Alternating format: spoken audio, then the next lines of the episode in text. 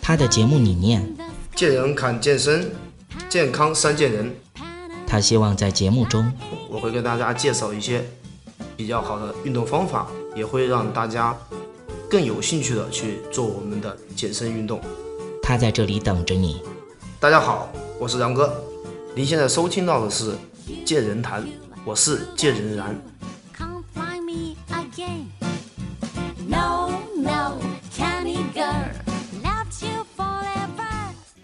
那我们讲到这个跨界大战啊，非常的有噱头，哎，也确实呢很有意思。那么历史上这种跨界大战有没有呢？有。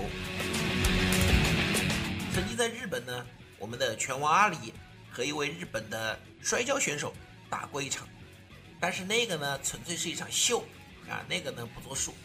像这么正规的，还真是第一次。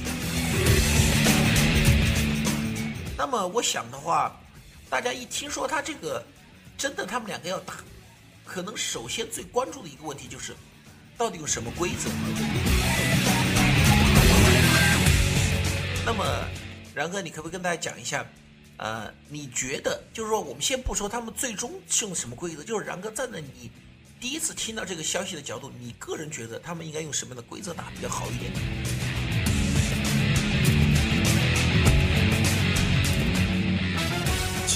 按我个人的一个想法的话，可能会可能会觉得他们会用站立式格斗的打法，因为如果说按综合格斗的比较的话，梅威瑟我感觉他并不占优势，因为嘴炮大家都知道他有非常多的技术特点，而且他会从地面或者地上进行一个攻击。如果说用拳完完全全用拳击的话。这个我就不太好说了，因为拳击的话，因为拳击的话，毕竟嘴炮它还是有一些功底的。然后梅威瑟大家也知道，他的步伐、他的技术也非常全面。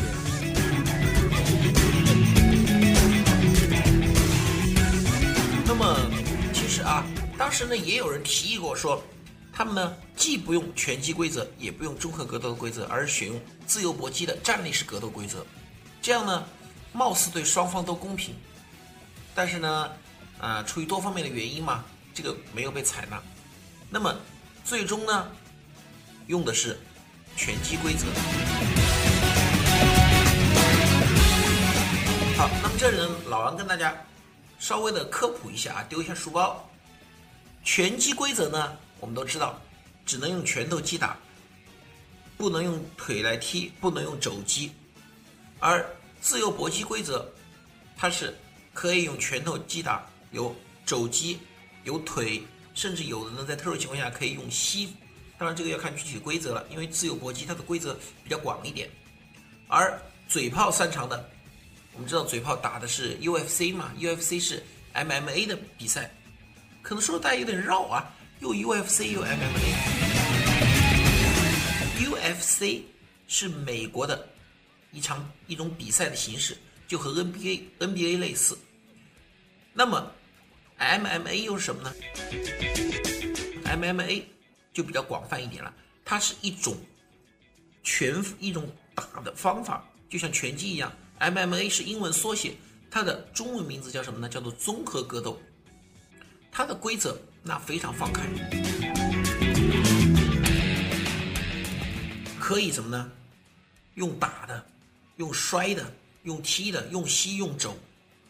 最关键的一点，它综合格斗综合在哪里？它有地面技，就是我们一般看，你把对方摔倒了，肯定要等对方爬起来再打嘛，或者说裁判就过来了。他那个不，你把对方摔倒，你可以骑在对方身上打，你可以把他的手臂给掰过来压着对方。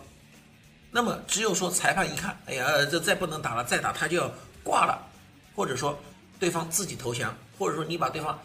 也是出现那种 KO 的情况，打的倒在地上起不来。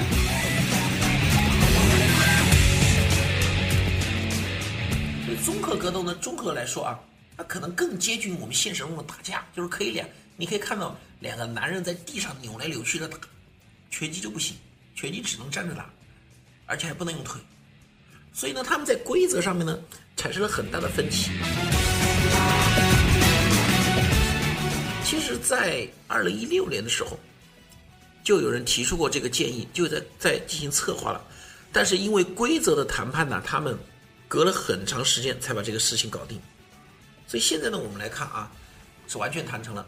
那么嘴炮和梅威瑟他们将在八月二十六日在美国用拳击规则打一场。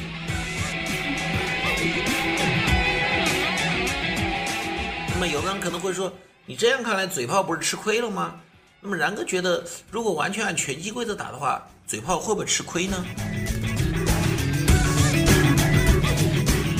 个人认为，他也不见得会吃亏，因为毕竟他是一个打综合格斗的一个运动员，他在身体的反应性上也有他自己的特点。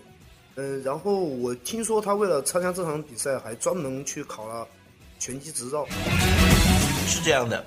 那么这就是我说为什么这才是正式的一场比赛啊，它不是那种秀，虽然它有很高的噱头，因为嘴炮为了适应美国当地的法律啊，甚至说梅威瑟给他设置的一些障碍啊、一些挑战啊什么的，他都克服了，他专门考到了职业拳击的执照，也就是说他是可以打职业拳击的。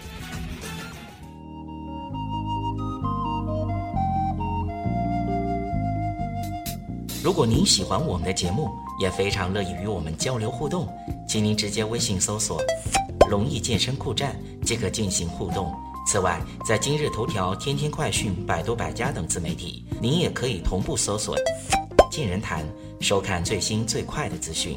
健人谈音频节目每周六二十一点在蜻蜓 FM、喜马拉雅准时上线，欢迎您的期待与关注。